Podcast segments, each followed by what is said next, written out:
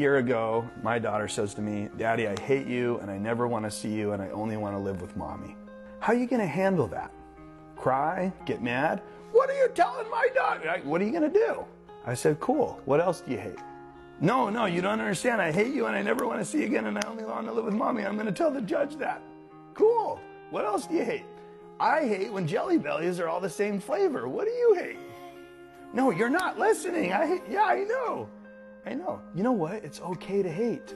Hate how it's bringing powerful change. I hate this. I'm sick of this. I don't ever want this to happen again. Boom, you change your life. I hate living in this dump. You upgrade.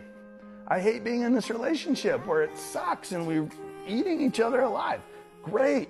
The hate is powerful, but you don't want to carry it. So let's say, what is my daughter actually saying when she says, I hate you, I never want to see you again, and I only love with mommy? Every time I'm there, they hate you.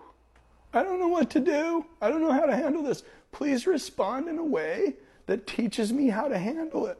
I say, Great, what else do you hate? I hate a lot of stuff too. That's okay. It's okay to, in our family, it's okay to hate. They're not directing it at you, they're directing it for you so that you can teach them how to respond. How you respond teaches them how to respond.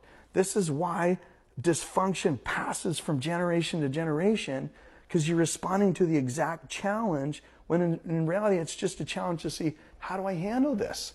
Can I unload this on you and have you not freak out and get mad at me?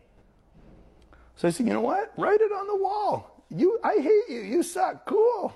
awesome. That's beautiful. I love you and I'll never leave you. And no matter how bad you hate me, I'll never leave you. Not ever. And if I die, I'll resurrect myself and be right back here. Nothing is stopping me.